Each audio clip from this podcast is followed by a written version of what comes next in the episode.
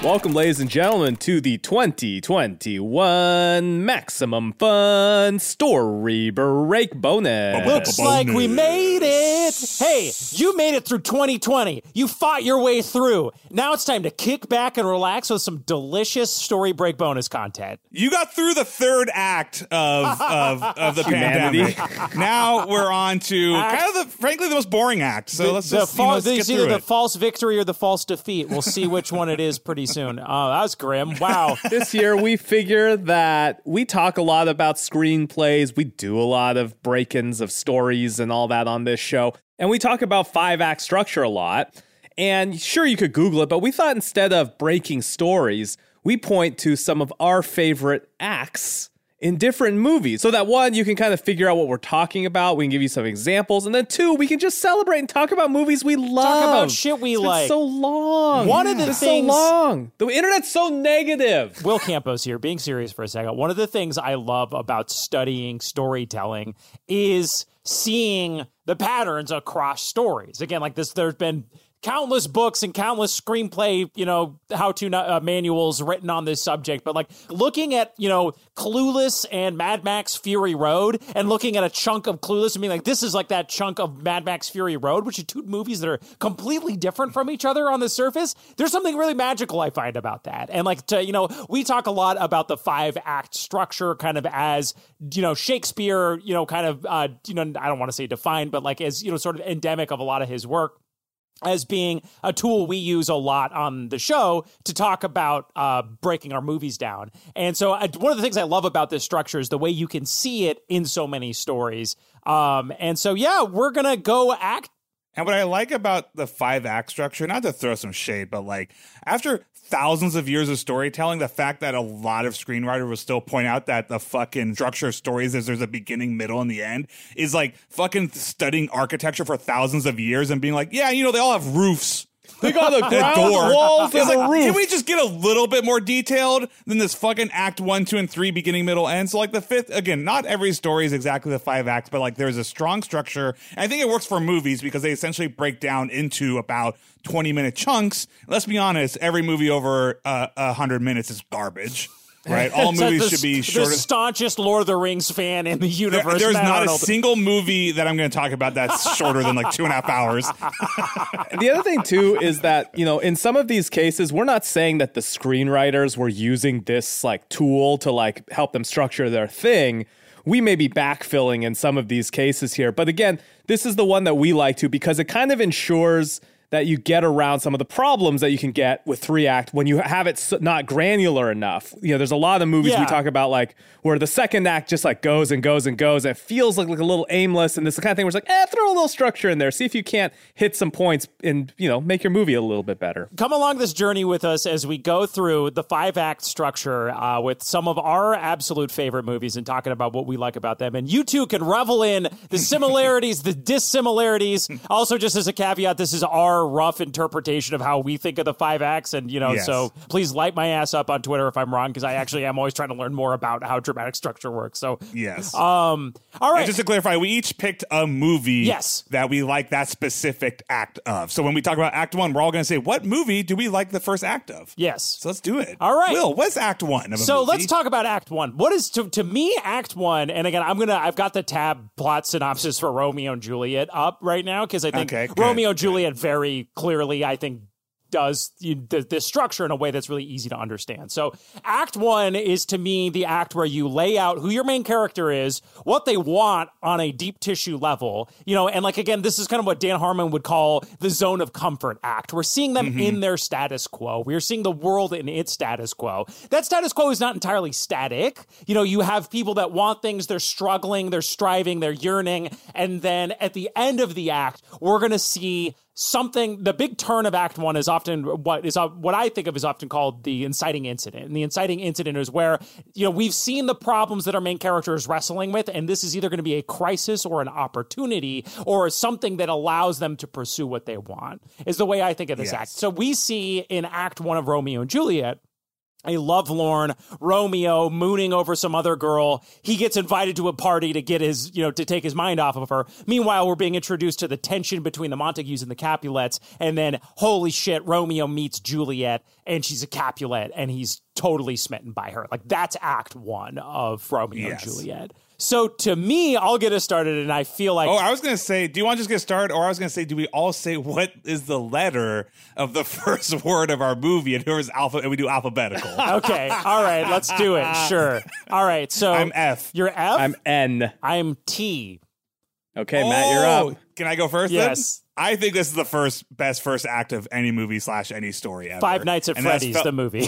that is Fellowship of the Rings. All right. Fair, fair, fair, Fel- fair. I mean, fair. look, it is a. It, you have this prologue. The reason I think Fellowship of the Rings works so well is everything you were saying. We were talking about zone of comfort. What the fuck is more comfortable than Hobbiton, mm-hmm. right? you have this beautiful, perfect world that you want to live in. So, and as a movie structure, right? This took 11 hours and condensed it in such a way that people who never cared about fantasy fucking fell in love with these movies. And one of the reasons it works so well is twofold. One, the prologue and everything underneath the first act gives this dramatic irony. There's always this, you know, where this story is going. You know, the ring is dangerous. You know, they have it, but the zone of comfort is never infiltrated in that part, right? You get to just enjoy how wonderful the life of Hobbiton is without having some artificial drama because underneath it, you know, it's coming. It's this dread of like a war posing.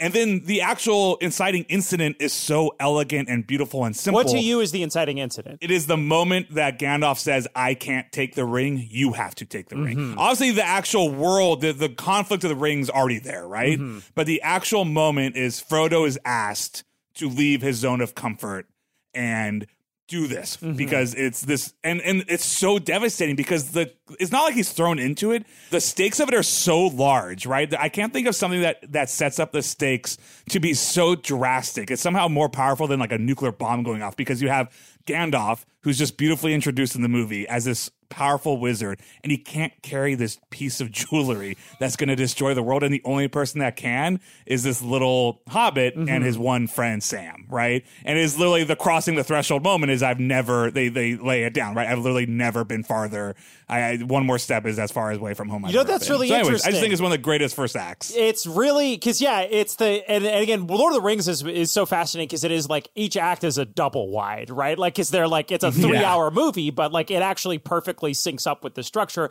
To me, like you're like that second act is that journey to Rivendell, and then it's like the real turn into the adventure of the movie is no, you got to take the fucking thing to Mount Doom. Like you couldn't do Yeah. Mount Doom 15 minutes into the movie. You know, you want and like so the the way you're right that the way they luxuriate in the Shire, they really make you care about the world and the stakes of the world are so important. So the fact that he does such a good job, Frodo's a really interesting character in terms of that. Like he's a bit of an outsider. He's a bit of a dreamer. Like he's so much his you know like his relationship with Bilbo is so well you know sort of defined, Yes. and that gives you quite a bit of it about him. Even though he is like a kind of classic passive character at the beginning. Well, Bilbo's great because Bilbo essentially lets you externalize the conflict of Bilbo essentially tells you what he could be, right? Bilbo is this dreamer that went on an adventure already, Mm-hmm. right? So it very inherently, it very elegantly sets up like the difference between the outside world and Hobbiton without even having to like cut outside. Like you've had this guy who's leaving and retiring and, you know, all the hobbits think he's weird because, you know, he's just this like weirdo and it's like Frodo. And again, that wishes he could do defines that. Frodo is that Frodo doesn't think he's weird. Frodo is enchanted Exactly. by his stories and his adventures and stuff like. Again, he's the one who's really excited to see Gandalf and wants to hear about the outside Yes. world.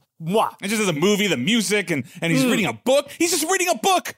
Just reading a book. That little hobbit. And they even have a little time to do a fucking bootleg pyrotechnic sequence so you know that the other hobbits are crime hobbits. Okay, name one movie that has first act has a hobbit smoking marijuana with a wizard. Yeah, right. Like that's good. a good. Uh, you know, that's got remarkably weed, it's specific, got I gotta booze, say. it's got crazy pranks. But you're right, It's and got- again, it is the also ATF is all over the first act. it is also simmering with tension. You're right that there is a lot of there's a lot of implicit conflict waiting to boil over. Anyway, let's move on. Freddie, lay Yeah. it on us. So I was gonna do, um, and it's not quite the same, but I I really like the opening, the intro, the act one of Notting Hill. All right. Oh yeah. Okay. I mean, So not Freddie, so I want don't I want to don't I want be to shy. emphasize. You're talking I'm about- not you're shy. talking about I'm not Richard shy. Curtis. No, no, I want to I want to emphasize really quick. It's very tempting when we talk about act structures to, to think about action movies and big breaks. And uh, grant, I think you know this is what we watch too. We love that stuff, but. it can be smaller than that. It can be dramatic. Notting Hill, one of the greatest rom coms of all time. We meet Hugh Grant, this bumbling, befuddled, not doing not so hot indie bookseller in a, I believe at the time this was written, it's not a good part of London, but like I guess now it's just an insanely like rich part of it. I don't know. Gentrification happens. Anyway, he's in there. He sees and meets Julia Roberts, who is this like big time American movie star, kind of a little bit of a meta casting there, pretends not to mm-hmm. notice her. They he later, you know, she's in the bookshop. He sells her a book. They're charming. You can tell there's a they're smoking with chemistry. So much chemistry. On his way out, like getting coffee, he's just like so befuddled. I was like, I gotta get some coffee. He runs into her in the street and spills coffee on her. Somehow manages to be like, Hey, listen, uh, you, you gotta get changed. Uh, here, clean off in my place. My place is right there. She cleans up in the apartment, and then they smooch in the doorway. And it's Did like they smooch that early in the movie. Do. She, it's a very strong character decision. Mm-hmm. It is a very strong character mm. decision. Oh, you're right. Because yes, it is. That is essentially the one ring falling in his lap. Right? It's like, yes. what yes. the fuck? What do I do now? This is the most awesome and terrifying thing that's ever happened to me. and then the second act is him debating essentially whether he's going to have a relationship with this woman. It's yes, like, yes. Like, oh, this is such be. a timid guy, and now this crisis has fallen into his lap. Like that's actually what's really impressive good. about Notting Hill because we're working on kind of like a road trip romance, which is like very different. But like having watched a lot of romantic comedies, Notting Hill, a lot of romantic comedies essentially, I mean, frankly, our movie does this too, which is like you introduce the two characters separately mm-hmm. and you mm-hmm. kind of like have fate bring them together. But Notting Hill essentially like almost the first scene. I mean, there's a little bit of, of intro of what they are, but like it gets them together so quickly that you're really like introducing the characters through their interactions with each other. That's really smart. Like, yeah. That bookstore scene is like he's a shy bookstore owner. She's like a celebrity who's trying to like hide her face and just wants to live a normal life. And like it gets them together so quickly that like the movie almost doesn't give you the ability. Yeah. You know what it is? It's almost the equivalent of Normandy. yes, is, it is like, like Normandy. Saving Private Ryan of rom coms. Is that yes, what you're saying? It just drops you in there. So it doesn't hard. give you an option to look anywhere else. Like you have to be for these two characters. yes, it is like That's such so a kick in the teeth of how hard and how fast you're, Notting you're Hill right, comes at usually you. The, the standard formula is like he works at the you know greeting card company and she's you know like and it's like then we see them bump into each other like the yeah. but to really start it's actually uh before sunrise does the same thing like you literally yeah, start with like him right seeing this beautiful girl on the train yes. That's very cool. And what is fascinating about it again is this is an example where it's like you can build movies off of a lot of things. This is one that is built the entire thing, the entire movie would not fucking work if Hugh Grant and Julia Roberts did not have this chemistry from the oh, yeah. jump. Like it's like it is such a high wire act because they're saying like we're gonna go so hard with this character decision right at the top. And if you even for a second aren't like I don't know about those two, the whole movie doesn't work. Mm-hmm. What a fucking pull! Like what a, a fucking one. move! Go Incredible big or go home, move. man. Go big or go home. Notting Hill, highly recommended All for right, everybody. Right, these are good ones. So, What's up, Will? What starts with a T? T is for taken, gentlemen. I look. Yes. Yes. I yes. can't. Yes. Yes. I can't look. And again, this is I I almost hate to bring this movie up because I do think it is a deeply problematic and fucked yes. up movie. But the first 15 minutes of this movie are flawless. You know what's not problematic about it? The structure's not. There's no problem with that structure. perfect, baby. Uh, again, anyone who's listened to the podcast for any amount of time knows how much we love Taken, how much we reference the first act of Taken specifically because so many action movies the instinct is always to kick down the door with a big action scene. Again, it's James Bond ruined action cinema for in the West because of this, right? Every James Bond movie starts with a debonair, like they go bigger and bigger on the opening action scene, and then people think that's the only way to to get people to care about your character. And Taken mm-hmm. is like, mm-hmm. no, no, no, no, no. We're gonna make you fall in love with this guy trying to connect with his daughter. Yes. It is very Die Hardian in its first act. And I think Die Hard also has a flawless action movie yeah. first act. Yes, agreed. It is a status quo and again, for a superhuman character, starting with their feet of clay, starting with the thing they actually struggle with and makes them, again, this guy is going to be an invincible murder machine for the rest of this mm-hmm. movie. So, like, starting with him at his most vulnerable, at his most raw, really gets you to connect with him in a way you really can't with most action heroes. A lot of action movies try to give you the pathos of, like, oh, he clearly loves his wife or he loves his daughter or they have a connection to someone. But it is like, it is his, not just that he cares about them, it is his struggle, right? Yes. Liam Neeson, who's going to be fucking blowing shit up at the end of this movie. I, I always think about him going to this store to look over the manual Mm-hmm. of the karaoke machine he's going to buy his daughter for his birthday, who he hasn't seen in forever. It is like so painfully earnest and it's so dorky. And again, because like, don't get me fucking started on how action movie heroes today only want to look tough and badass, right? Like Yes, they only want to yeah. look cool. You got fucking Jason Statham and Vin Diesel and, and The Rock all arguing about how they should all have the exact same number of punches in the fucking Fast and the Furious movies. And it's like, come on, Indiana Jones is cool because he gets the shit kicked out of him, not because he throws the most punch. Anyway, whatever. This is a side rant. But the pathos that they give you, and then him showing up to the party, and then the new stepdad got him got her a fucking pony. By the And, way, like, I remember the first time I saw that beat when it's like not only is his gift shitty, but then new stepdad in this opulent party gets her a pony. I was watching with my friend Logan. Both of us were like, "Oh yes!" Like we were like lean back, No, clapping. yeah, we were, we like, were so what a pumped. setup. It's one of the only action for 20 minutes, like, not, like it's not that nothing's happening, but for 20 minutes, that movie just keeps reinforcing how much he loves his daughter and how much he tries to go out of his comfort zone to make her happy. That like I'm just like.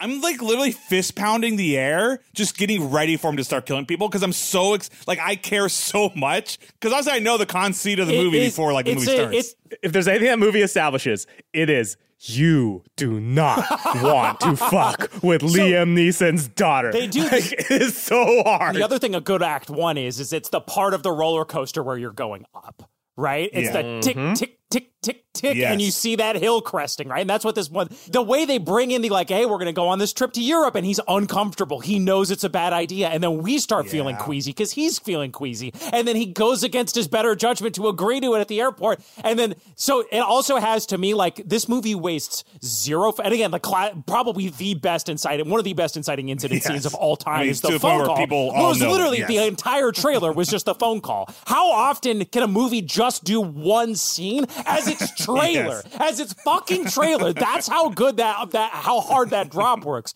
But it's also like my favorite cut is the people forget about this. It cuts from him. He hangs up the phone, and I swear, and this might not be exactly true, but the, like in my mind, the next cut is he just fucking kicks open the door of his his ex wife's house, and the, the next li- the next line out of his mouth is "She's been taken." Like it's just, it is a, it's just a gunshot. It's a The- slow build and then it drops the coaster to the point where probably has one of the shortest second acts of all time. She's been he's pretty taken. much like, That's she's whole- been taken. yeah. Hey, idiot dad, I need your airplane. Second act over. Like, like that's the whole. It's like now it's action.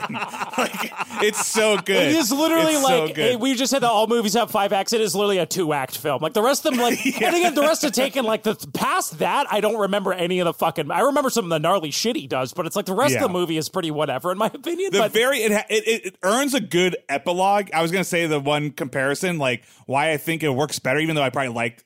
Well, no, I would say the reason it works like Raid is a similar example, but Raid like half asses, like he cares about his brother, but like Taken works for it, right? It Yes. spends a long time to show you. It doesn't just tell you he loves his daughter; it shows you it. Yes. So that even like the third act, like with, with like the boat stuff, whatever, the little epilogue still works well. Like him giving his daughter um, Music lessons with Beyonce. music lessons. It's Yeah. cute. It works because you set it up.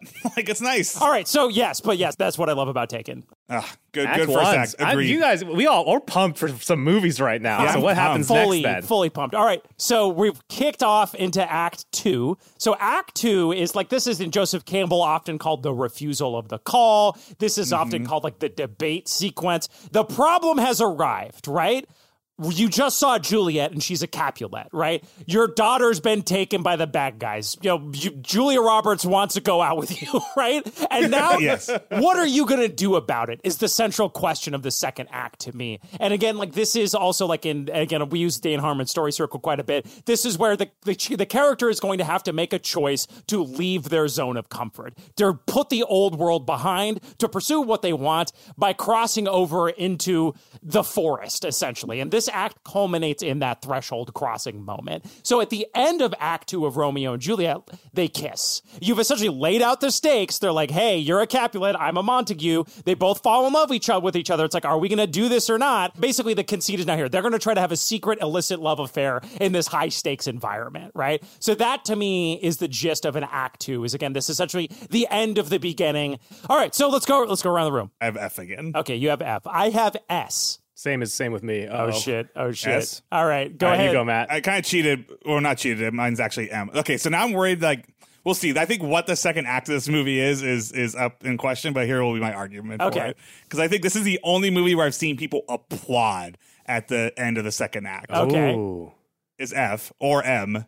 So what would that be? Mad Max Fury Oh, Road. all right. So, all right. Ah, okay, so okay, I was okay. thinking the way I was thinking of it because it's tough because technically I would say the inciting incident is her leaving. Right, it is her escaping. That is that is. Yes. In fact, it's such a short first act. The first act is just him sitting quietly eating a lizard and getting, Getting captured, captured, trying and and, failing as to escape. Yeah, and becoming and a then his first act Yeah. is almost a very passive one. Yeah, like yeah, he is forced into slavery. Mm-hmm. Um, he tries to escape and he's forced into slavery. She decides to leave. Mm-hmm. So the second act of that movie is the examination of how these two characters are going to and then and the increased conflict, which is the entire world is coming after them. So Mm-hmm. the first, the second act either ends. It frankly probably ends with their handshake, right? Like That's that to me like the to me the second second I actually love to me the end of the second act is one of my favorite ends of the again the whole movie is one of my favorites but Yeah. is he's stolen the truck after the sandstorm Yes. he's about to drive off she's like look you you can't drive the truck without me and then she's like do you want that mask off your face and he looks at her and you get that Junkie XL cello string and Yep. it was like boom boom and I remember the crowd going absolutely fucking berserk like yeah, so like both because I was saying the end of the the end the entire chase into the sandstorm Yes. Mm-hmm. is so astonishing. Mm-hmm. There's so little dialogue throughout that movie, and it's just because those characters are introduced so well.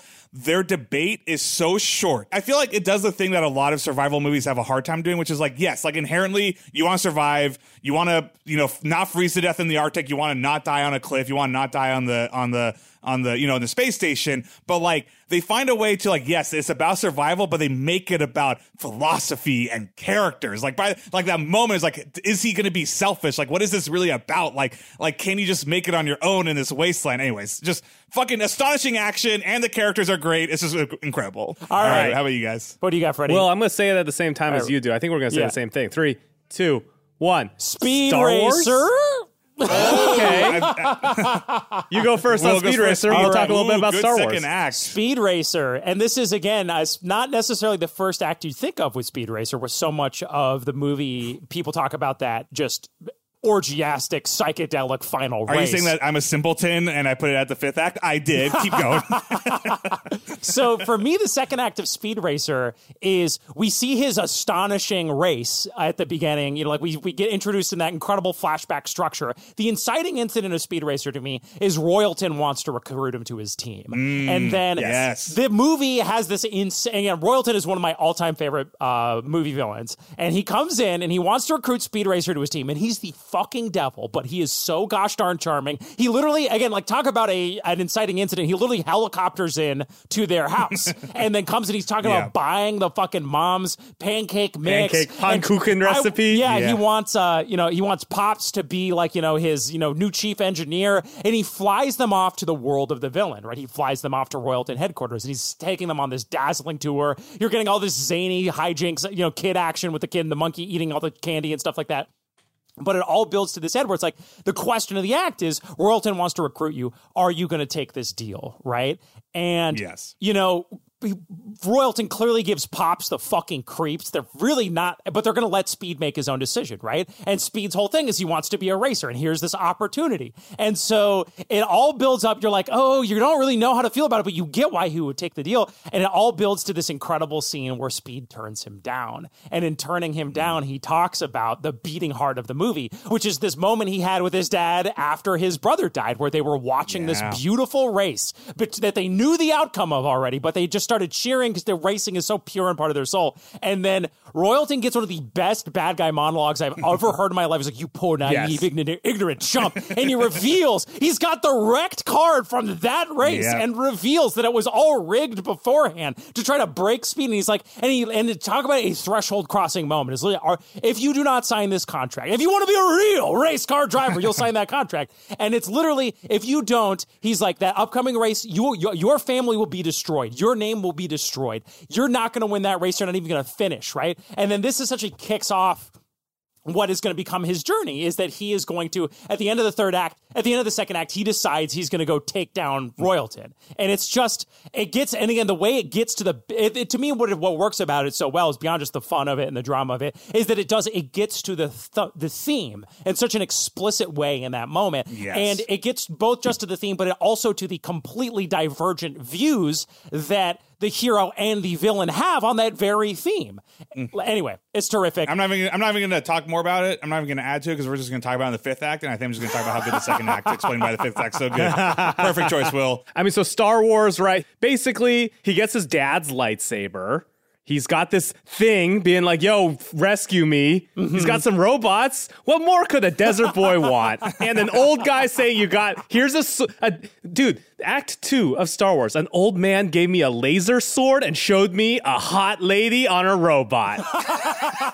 The end of Act Two is is the family's dead. Yes, right? he doesn't Like, want to go. He does not. He's not quite sure about it. He Obi Wan lays it on him. He's like, "Hey, I got this laser sword. You want to play with this more?" And he's like, "I don't know." And then his aunt and uncle, his caretakers, burnt to a crisp by the evil empire with nothing there. He's got he's got nothing to lose, and that sort of gets you going on to meeting Han Solo and all that. it is such a deceptively simple movie. Yes, very simple. To me, the iconic Act One moment is Luke staring at the two suns, right? We see his Yes. yearning for adventure, his yearning to go see out the galaxy, right? And then Act Two, again, this is another thing that I think Act Twos really do and should do very well, is it brings all the conflicts to the forefront, right? Despite Luke's eagerness to go see the galaxy, we see how earthbound he is in his fears, Mm-hmm. right? He's like, I can't go with you, Obi Wan. I've got the harvest. I got to go but farm where am I gonna get the blue milk to drink? fucking the space dirt. I got this crap to deal with, right? And it's like, so even though this is right here, he's got all this stuff keeping him tied down, even though like adventure is calling him. You know what Obi Wan should have done? Obi Wan should have given him some uh, space weed and said, "I can't take this sword to Alderaan," and then he'd be in on it, baby.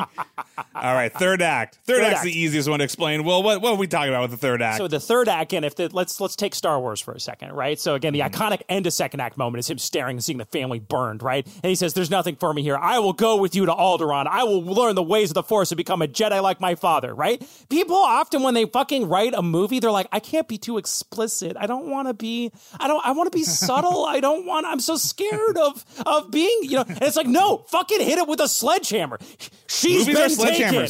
I'm gonna be a Jedi like my father. Here's this massive cello hit, right? You're never gonna finish. You're never gonna win the race. Like fucking drive it home. And so this is now the point I- where the movie. Carla was the prom queen. No, sure. You know what my third act is, baby.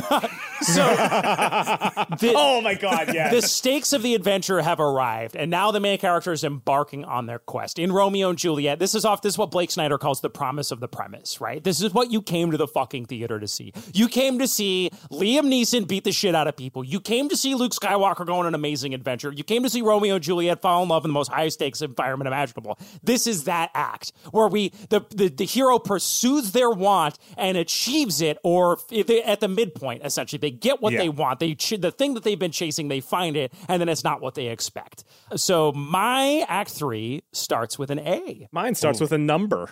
Okay, Mine's R or T because I'm going to cheat really quick. But yeah. This one's kind of a cheeky one. I really like 21 Jump Street. All right. this. Yeah, so 21 Jump after that. Street has, and, and also they know it's an act break too. They, they and we'll, we'll talk about this in a second. found so we've we've got this, into yes. it's very cutesy. It is the most like wink wink at the Mm-hmm. audience screenwriting joke I've ever seen in a movie. So here we are. These two adult men are going to infiltrate this high school to try and figure out where the source of this teen drug, which are making teens go crazy. They're trying to find the source of that. And oftentimes, just to point out, the the the third act turn often is the log line for the movie. It's Yeah. like the first act and second act are about getting you to that, and here and now, two two guys are going to pretend to be high schoolers to go bust a crime, a drug ring, right? Anyway, keep going. And so they're you know they're going in and they're and one of the things that they find one of the fun bits that the movie really milks is that now their sort of like nerd jock dynamic has been totally mm-hmm. inverted because that's the world we're in now is nerds are the ones who rule the school. Jonah Hill's character is now the cool one and now Channing Tatum the hot Chad stud is no longer the cream of the crop.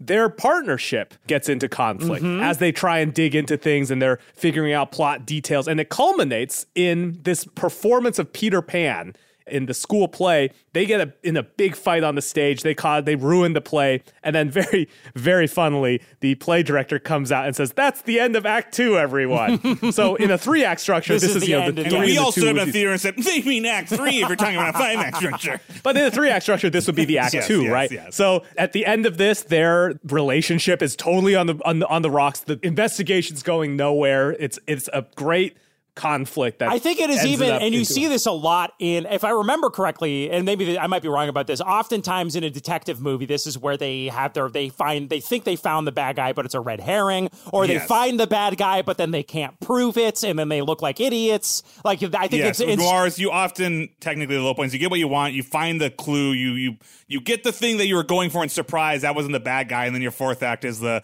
oh no, I'm an idiot. You And also, then you, yeah, you also yeah. see a turn often of like you get the thing, but then Act Four is like, can you hold on to it now that everyone's coming Yes. after you? Yes, so, Freddie, I love that you picked this as an example because it really clearly illustrates a, a big part of what Act Three is about to me, which is again, I kind of said earlier, the forest, right? Which is like in in Jungian psychology, the forest is like the, the there's civilization, right? Which you know, the lights are on, it's safe, you understand it, and the forest is the unknown. And so, for what I think this does so well is that this this act break isn't just like okay, so now there it's it's so many different sort of boundaries are being crossed, so many different dynamics are happening. Like two, you know, adults are going to go hang out with children, right? But then you also have, like you rightly pointed out, both of them on their internal wants, on their internal side, are going to be put into an unknown situation. Which Jonah Hill is going to f- under- discover what it's like to be cool. Yeah. Uh, Channing Tatum is going to discover what it's like to be a nerd. This is the unknown for them, and a lot of the third act, that growth is seeing them struggle in this world. Like, and that delineation is another thing that's often very murky, and like it's often a false trap you can find yourself in. as you think you've started a third act, but your character isn't really in an unknown context. They're not really facing something that they haven't faced before. In which case, you're just watching their status. What you have is a procedural. You have someone doing their job. I, I love that, and again, I think that movie is bulletproof in its structure. Like, it's one of the reasons Yes. it works so well. For my movie, I picked Alien. So Ah, okay.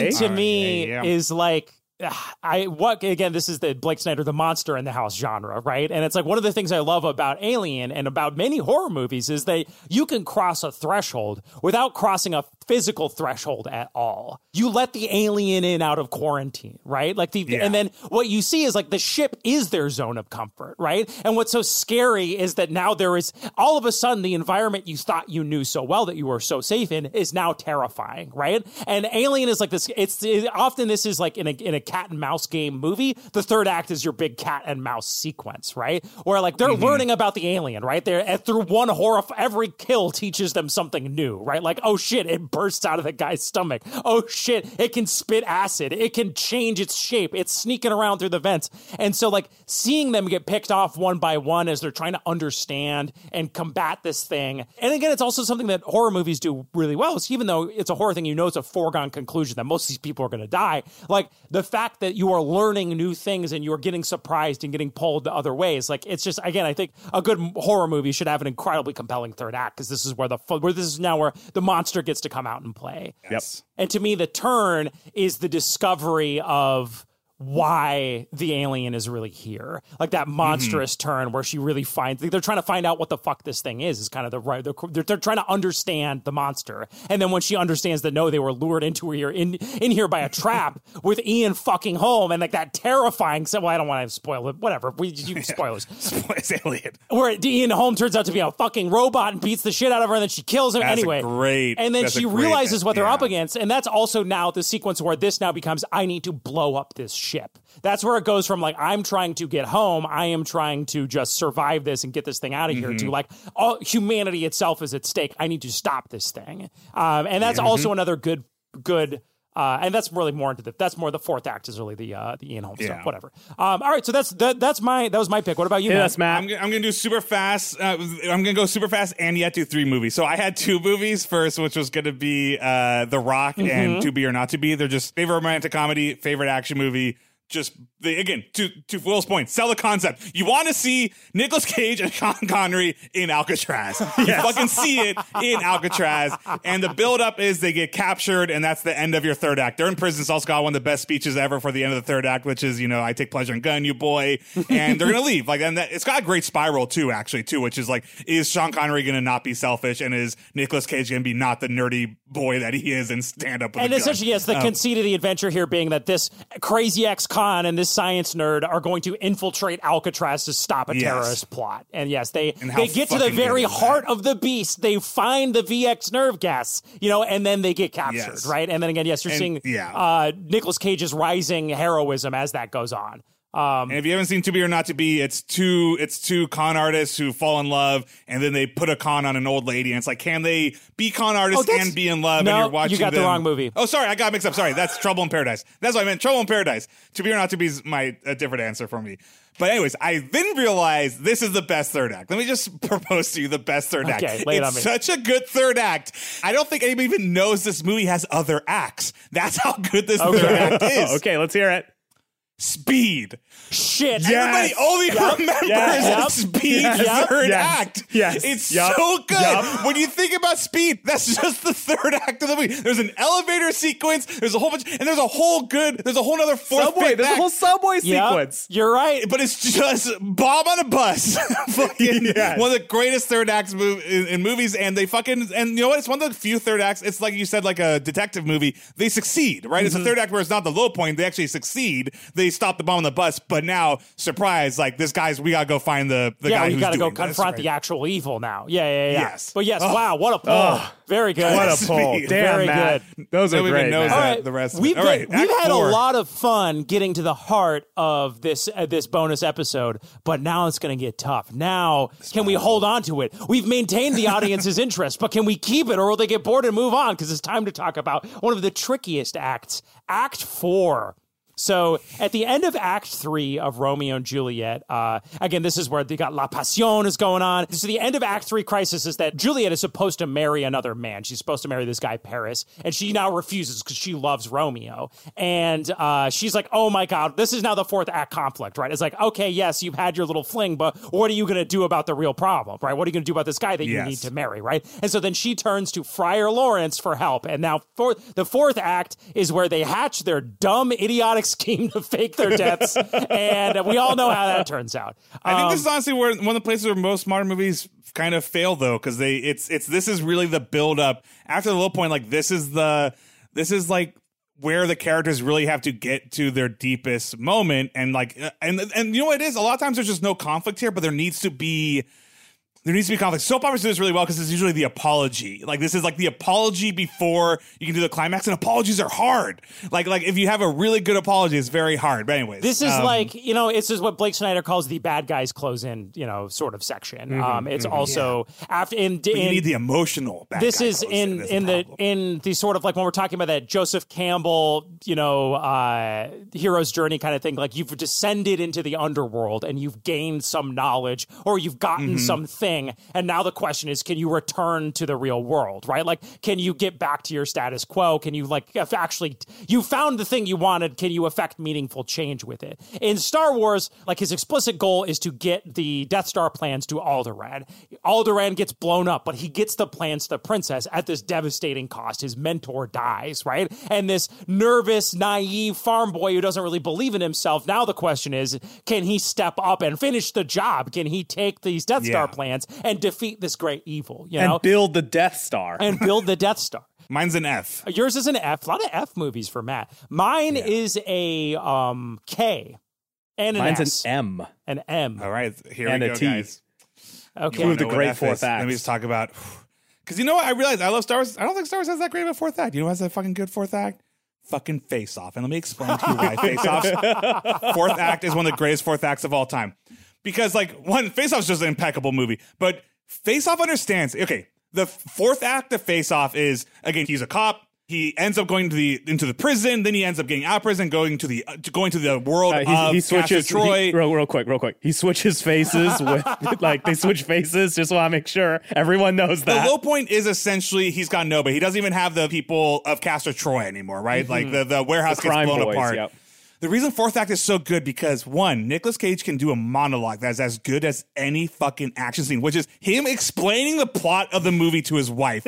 is your fourth act, and this is why it's incredible and important because the struggle of the fourth act. If the movie's about a man who fucking hides his scars from his family, the fourth act is about two things. One, can he convince his family he is who he says he is, and two is he going to be able to risk his family in order to make things right? He's always hidden his wife from the pain from what he's dealing with. He has to get his wife's help. He needs her to get involved in the action scene. He needs to bring her to the church and be in danger in order to uh, achieve this. He has to dig deep and fucking realize his family is the only thing that really he can't live in the past of the family he lost. So- he's got to live with the family now.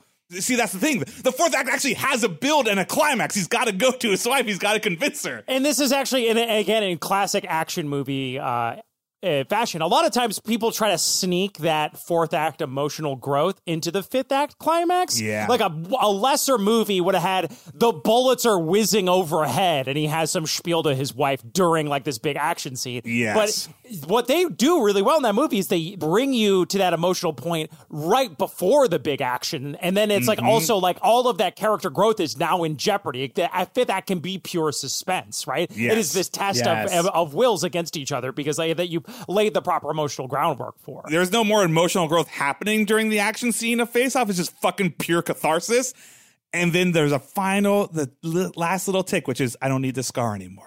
I don't need this. That's just is he going to survive the adventure so Yes. he can finish his growth? And so, yes, That, the fourth act is about him paying the price for his adventure, right? All of his running around and his deception and all of the action has brought him into the lion's den, right? He has essentially become Castor Troy, right? He is, you know, with the, he's seeing the uh, how Castor Troy lives. It's a very meeting of the goddess kind of trippy, surreal moment where he Yeah. gets high on drugs. He, you know, meets the sun. He meets this sort of shadow sun that reflects his own grief about the death of his own son, and then it all comes crashing down. The two worlds of the story, the cop world and the and the criminal world, literally collide with each other with in in inverse to the beginning of the movie, and then essentially, yes, you have the building to this emotional moment. It's very similar to the I, Die Hard has a very good Yes. uh, low Yeah. point Apology to his wife, emotional. right? Uh, yeah, well, it's Yes. he he's met Hans Gruber. You know, he's out been outwitted, outflanked. His feet are all fucked up, and then he wa- has the scene where he's really staring death in the face, and he comes to this emotional moment where he tells Al to apologize for him to his wife if he doesn't make it. He really he learns the lesson in the movie, and then he goes out for the big bombastic finale. Um, Yeah, That's my read of why uh, men really like Die Hard. Because I mean, I love Die Hard. It's like a perfect movie, but it's like the emotional climax is like, "Hey, you other guy, tell my wife I'm sorry." Whereas Face Off, he's got to actually shed tears. It's a real emotion. that Die like baby emotion. It's like the most fucking like I don't go to therapy. You're like this is enough growth. Like, oh, yeah, yeah, tell my wife I'm sorry. I was a bad guy. I guess. no. Anyways, not no, you got to face your wife down. No, uh, yeah, It's a yes. face-off, Die but Hard is you your get to be emotionally vulnerable with another man and then Man. smooch your wife Over wife the phone. Over the phone. Anyways, Very good. Hard. So my K is Kiki's delivery service. Ah, yes, Oh. yes, sir. Yes, Mm. yes, yes, Kiki's yes, delivery yes. service about a young witch trying to find herself in the big city, right? In her third act, and this is one of the. And again, I wanted to bring up a movie that where like in action movies are great for these because the action is so specific and explicit and loud. But Kiki has again, a lot of people look at Kiki and they're, they're like, oh, this movie's boring, or it has like it doesn't have a story, right? It's just a lot of stuff happening, but it has an emotional story woven through every moment of that film. She is so uh, headstrong at the beginning and ready and raring to go. She wants to leave a night early to go zoom off into mm-hmm. the city and to go grow up. Essentially, hers, you know, third act adventures. I'm going to become a delivery girl, a flying witch delivery girl on a broomstick in the big city, right? And then we see her meeting boys and going on adventures and learning about life, meeting all these quirky characters. But then she has her adulthood moment, and in traditional Miyazaki fashion, it's fucking devastating. Up till this point, we've seen her getting the pat on the back and getting rewarded, and people love her. And then she gets a delivery, right? Where she bakes this beautiful herring pie for this woman and to deliver to her granddaughter on her birthday. And then she's flying out with this pie in this pouring thunderstorm and she skipped a date with the guy that she wants to go to hang out with to go do this. She's like, I'll be right back. But she's riding off in this drenched rain with this beautiful gift of affection. She gets to the door, she gives it to the girl, and the girl's like, gross, this shitty pie from my grand. The worst villain in movie fucking history is this girl who answers the door to take the pumpkin and herring pie. And she's like, oh, it's a gross pie from my grandma. Slams the door in her face, and then she goes off, right? And this is the other side of adulthood, right? It's not all fun and games. It's also like Yeah, life's unfair. yeah, People yeah. are cruel, right? And then one of my favorite fourth acts of all time, and eerily parallel. The whole movie and Spider Man 2 are essentially the same film, but this is like she loses her power. She has a crisis, an adult crisis, where she wakes up the next day and her cat is no longer talking to her. She can't fly. She's freaking out. She's having this. If I'm not a witch, what the hell am I? Right? And she's depressed. And she, it is like, again, I come back to this movie and just weep when I watch it. But it's she mm-hmm. literally is so broken she can barely get out of bed. And then she, she's like, oh my god, what's happening? Right? This despair, and then the compassion of her neighbors being like, you just stay and you know figure it out. I'm sure it'll come back. Like you just need some time. And then she goes off into the forest and she meets essentially her older self. The again, like a lot of stories have a shadow self in them, right? In Face Off, his shadow self is Castor Troy, right? In Die Hard, his shadow self is well, well, Die Hard doesn't really have one because Die Hard doesn't need one because it's a perfect, Matt. Um, the in this movie, like again about adulthood, there's this this girl who's an artist who lives in this one beautiful hut in the forest and is a painter, right? And again, there's a very strong parallel between her magic is like a metaphor for creativity and artistic expression, and so she has. Again, this very similar scene to what you're talking about, Matt, where she opens her heart to this person and mm-hmm. she tells her this secret that she's like, you know, there are days, there are weeks where I can't paint a thing. Like, I just can't do it. And I have to just take a break and trust that it'll come back to me. She learns this lesson. It's a very grown up, very mature thing. And then we get into the climax. This brings me to just tears every single time is that she gets this gift from this old woman. The old woman bakes a cake for her. No one's ever baked a cake for her before. and you don't good. see, he doesn't let you see her cry. She turns around and you're just fucking weeping. And she's like, thank you. And I'll be sure to visit you sometime with a cake. And then like, and now she's ready for the crisis, right? The boy in the movie. Tom- Hindenburg. yeah, the Tombo is dangling from a frickin' blimp, and it's like, can she get her powers back in time to help him? Has she learned? Will she get it back in time, or is this guy gonna fucking fall on the ground? And it's again a nail biter because you've imbued it with so much emotion going into that fifth act. so good. Kiki was always a movie that would get me teary eyed in the last like like thirty minutes of that movie. And then Oh, no. Ashley and I watched it Oh, no. uh, like Oh, a year Matthew. into having a daughter and just Oh, like no. from minute one for like an hour and a half. we're like, I don't even have a daughter, and like the second I turned 25 and I watched the opening where her dad's like, "Who told you you could grow up so fast?" I'm Yeah, just like, like, oh, just ugly, ugly tears. It's such a beautiful film. Ugly Okay. tear movie. All right. All right. Boys, What's your fourth? I'm going to hit you with one of the greatest fourth acts in movie history. I can't Okay. believe we haven't thought this one. Top Gun. Ooh. Oh, Goose, Goose? is killed. I was like, wait, what's the fourth act? I was like, that's right. Goose the best is parts of the movie. and Maverick, this hotshot Tom Cruise pilot who's been toe to toe with Val Kilmer this whole movie, loses all of his confidence. Like confidence. Kiki, he loses his Like mojo. Kiki, he loses his confidence. He loses mojo. And who does he go? He goes to his mentor figure, the head instructor, who reveals This that is- his father was in I have fact a never made this connection before, mm. but this is exactly the kind of shit I'm talking about. The idea that Kiki and fucking Maverick, Yeah. both like Are these same. hotshot pilots, fucking living for danger, and then they have their And they both fight Russians at the end on air on, on, on airplanes. It's incredible. Hindenburg. No, it's no, dude. That's a good pull. That's it's a got, it's got some of the best imagery of the movie. the it's got him driving imagery. sad at night on his motorcycle. Like him, dri- oh my god, in San Diego, and it's just the hardest fucking sunset filter ever made by man Oh. on front of the camera lens as he parks his fucking motorcycle. they do a great mirror. to his mentor. they do a great mirror because also fourth act you're like first act can gi- give you great mirrors because like right the only other time you see him in a bar or whatever is like when he's with Goose and how he met his wife the first time and then he goes and he meets his wife at like a sad dinner table and it's like oh my god like what's changed from the beginning to the end of the movie now it's just two broken people oh it's so good And the lesson, right? The lesson is like you need to get your confidence back. And in the end, he's like, "All right, I will graduate." He was about to flame out, and the and him getting his mojo back is him deciding to graduate. And of course, Anyways, Russians yep. decide to attack just then. And Russians Actually, nobody gets- attacked knows. Nobody knows No what the knows end of that movie is. That's true. Actually, it wasn't Russians. I want to be clear. No, it it's un- it's like MiGs are in the wrong space, but there's no war going But it's on okay because to there's kill them. Yeah, it's so weird and unclear because they didn't want to like. But yeah, yeah, they again, didn't want to put a place but place. it doesn't anyway. matter. It literally doesn't it matter. doesn't matter. If you lay down the fucking foundation, if you get the Yep. emotion right, as long as the audience wants Tom Cruise, wants Maverick to get over his shit and fucking blow up some fucking fighter jets, it doesn't matter why they're there. Like you're like you. And what's the last little thing they need for that fifth act? You don't need that much. His growth's gone. All you need is the fucking him and the him and Iceman slapping high fives at the end. That's all you need. Well, That's also, only last also he does throw. He also does does throw throw the dog dog tags tags. into the Just to be fair, the Yeah. Oh yeah, that's true. I guess that's more important. Whatevs. I don't care. As a kid, let's all I it. wanted was All right. him and Val Kilmer, baby. Uh, by the way, I was also just real quick. I was going to say Spider-Man Three, the emo disco Spidey montage. Mm, chef's kiss. I don't know. I mean, maybe that's that's, just- that's really more Act act. Three. I can't tell him being a dick like that. But anyway, I just love that scene. and I wanted to put it in here. Um, it's a great scene. so, five. Act All right. five. So now we Bringing are it at all together. climactic action of the movie. This is where my limited knowledge of Romeo and Juliet is really put to the test.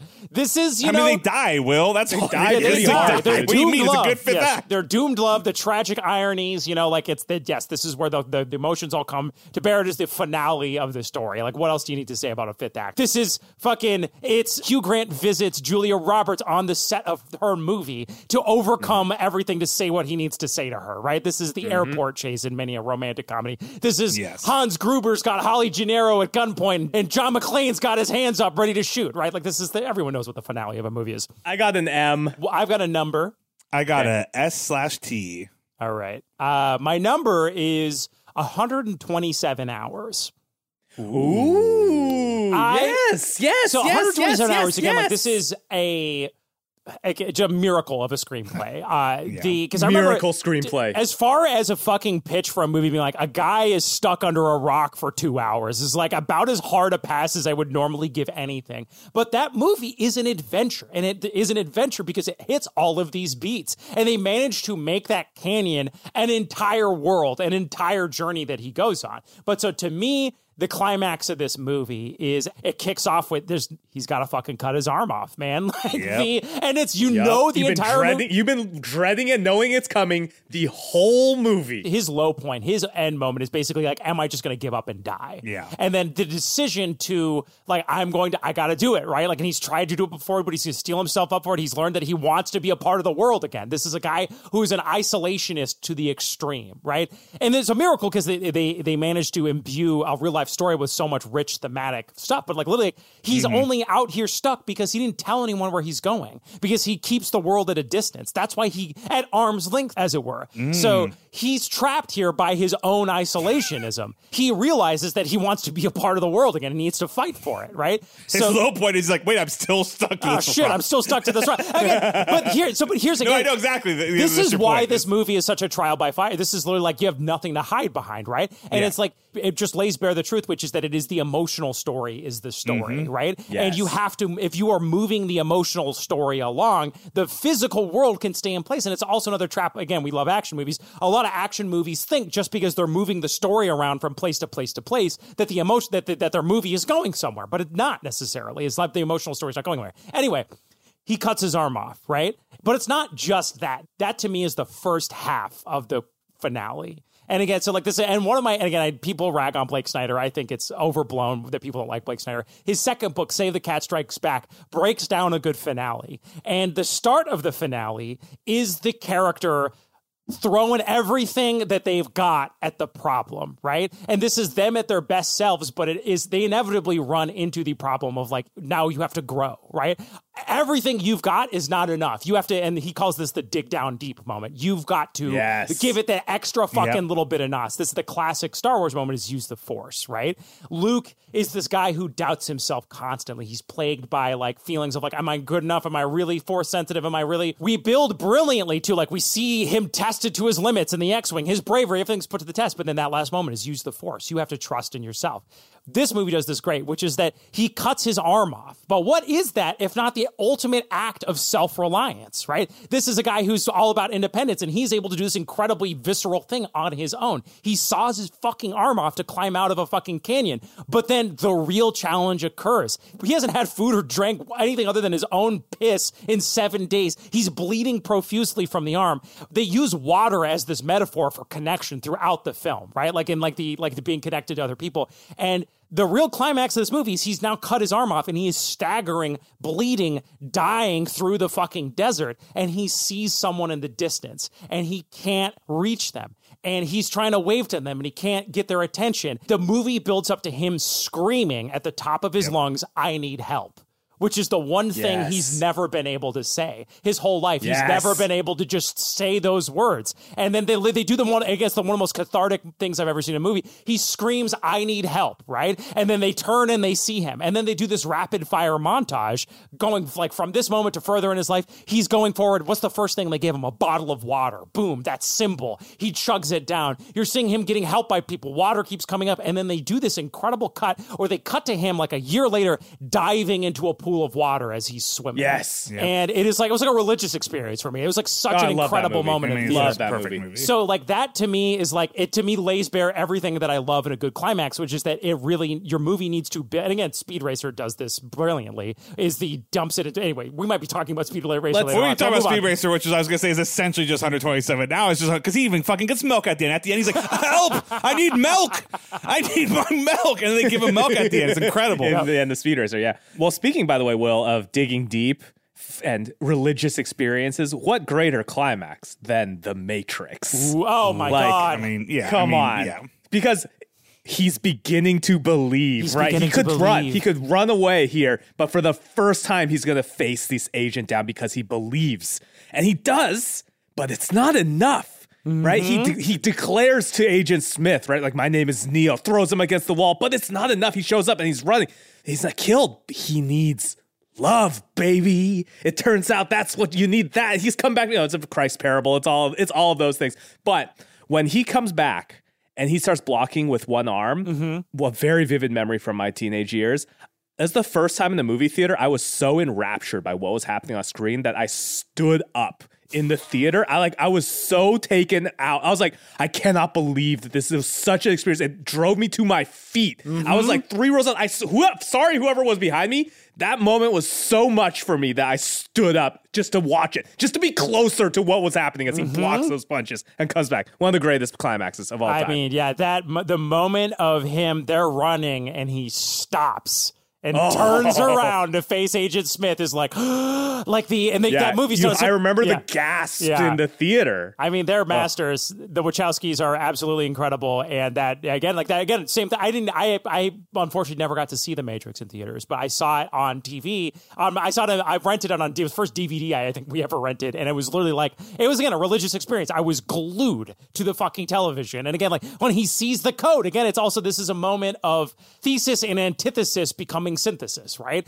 And man mm-hmm. and machine becoming something greater. He literally is able to see the Matrix. Anyway, what a what a fucking movie. What a I flick. Mean, yeah, they're so good. The fifth act is. I'm just gonna say Speed Racer really quick. Actually, just before we talk about Speed Racer, just so just so I can recommend a fucking movie that people haven't seen and we mentioned it before, which is To Be or Not to Be. If you want the comedy equivalent of Speed Racer, it's watching Jack Benny pretend to be Hitler, um, and, and, and trick a bunch of Nazis that he is Hitler. jumping out of the plane. it, is, it is one of the funniest. Just it is a slow build comedy that just is Jack Benny pretending having an actor having to pretend to be Hitler in order to save Poland is one of the greatest fucking. As long as we're talking anyway. about To Be or Not to Be, one of the the all-time best Act One moments, which is where so he's this snooty actor who's at this acting troupe in Poland, and he's this you know like egocentric dum dum, and then his wife is clearly fucking other dudes like constantly yes. behind his back, and then he literally always during his monologue, always during his monologue, and what else? The fucking fourth act, uh, or I think the third act, I can't remember, but literally he's doing Hamlet at the beginning, and he gets up, he's literally about to do the to be or not to be monologue,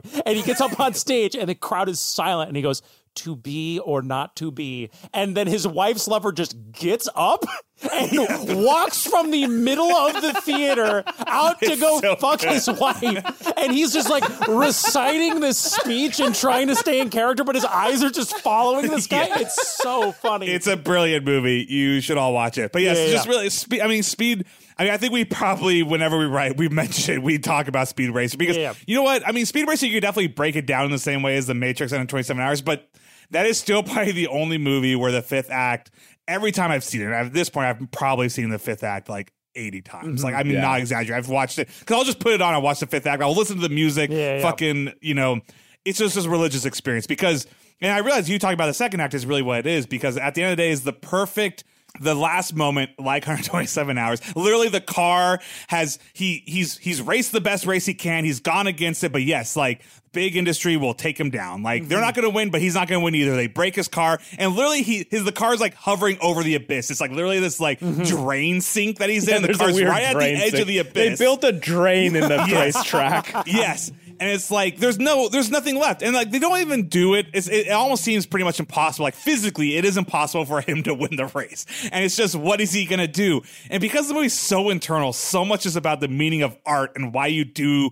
what it is that you love to do it's just is he gonna let everything go? Is he gonna let the past? Is he gonna let his brother's death? Is he gonna let the reasons for racing? Is it doesn't matter. Like you can't win if you play their game. It's not about proving that it's not about industry. It's not about proving anything. It's, just just, about about, you do it. Yeah. It's just about racing. And the only person he can listen to is the car itself. There's Yeah. nobody Yep. else. It's just what he loves. And then he fucking just then It's it's, just a fucking montage Yeah. of, of of symbolic meaning as he just does it better than anybody. It is also, but it is very much he's been listening to everybody else the whole movie. Yes. Royalton, Racer X, his dad, his mom, you know, the other drivers. It's all been other people telling him what racing is about. For that movie to build up to, he's in this busted car and he says, What do you need? And he's, he's not just asking the car, he's asking himself for the first time. Yes, what do He's I the need? most the deepest Right? existential And question. what and do the you the only need? thing he needs is to race. to race. And then he dumps the car into fifth. And again, it is about, again, this is a movie. It's like to make art, you have to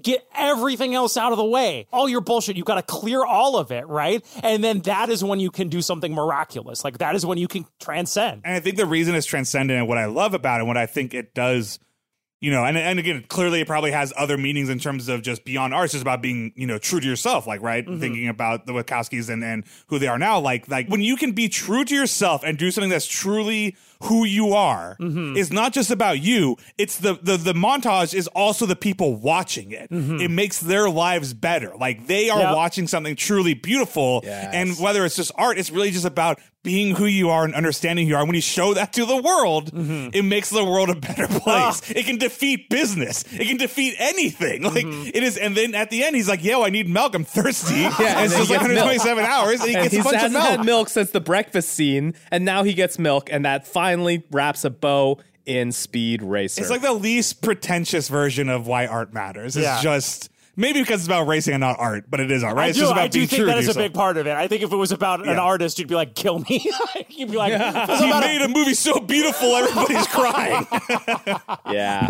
Anyway, That's what it's about, anyways. Oh, Anyway, guys, I love movies so much. I love movies. We They're got all good fucking movies. I want to movies, go back dude. to Oh a my theater. God. God damn it, I'm going insane.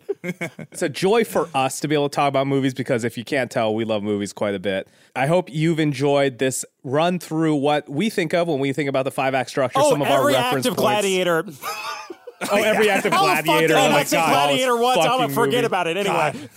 anyway, there's plenty of great movies out there. Please go go watch them. Go go. Let's all go to the movies when we can. Thank you so much for supporting the show and being a part of the Maximum Fun Network. It is because y'all support this podcast that we get to do this incredibly fun thing every week and have got since 2017 we've been doing this, guys. Wow. Do you think we're in our fourth act or fifth act? We're in, We're in Act One, baby. we're still in Act One. It's We're you know, one, baby. We're still finding ourselves. to speak from the heart, it is like, you know, like the story break is one of the things that keeps me going creatively as an artist, Mm-hmm. like being able, and again, especially this year of all years, like to be distanced, to be able to still make art Yes. and, and make each other laugh and make movies. I'm so thankful that I get to spend so much great time with you guys being creative and having Oh, fun. thanks, Will. Thanks, Will. And I'm so thankful to the Maximum Fun Network and all of our amazing supporters for letting us get to continue to do this every week. It is truly, Yes. truly a blessing. Thank you so much. We hope you've enjoyed. Please check out some of our other bonus content. It should be on the feed uh, in other years. And until next time, my name is Freddie Wong. I'm Will Campos. My name is Matt Arnold. What do you need, Matt? Subscribe. I need your money for Max Fun. Please subscribe to Matt. Please They're go to already Max Fun. subscribed. Stop hitting them up for money. Oh, that's right. you already subscribed. Good job. Thank you.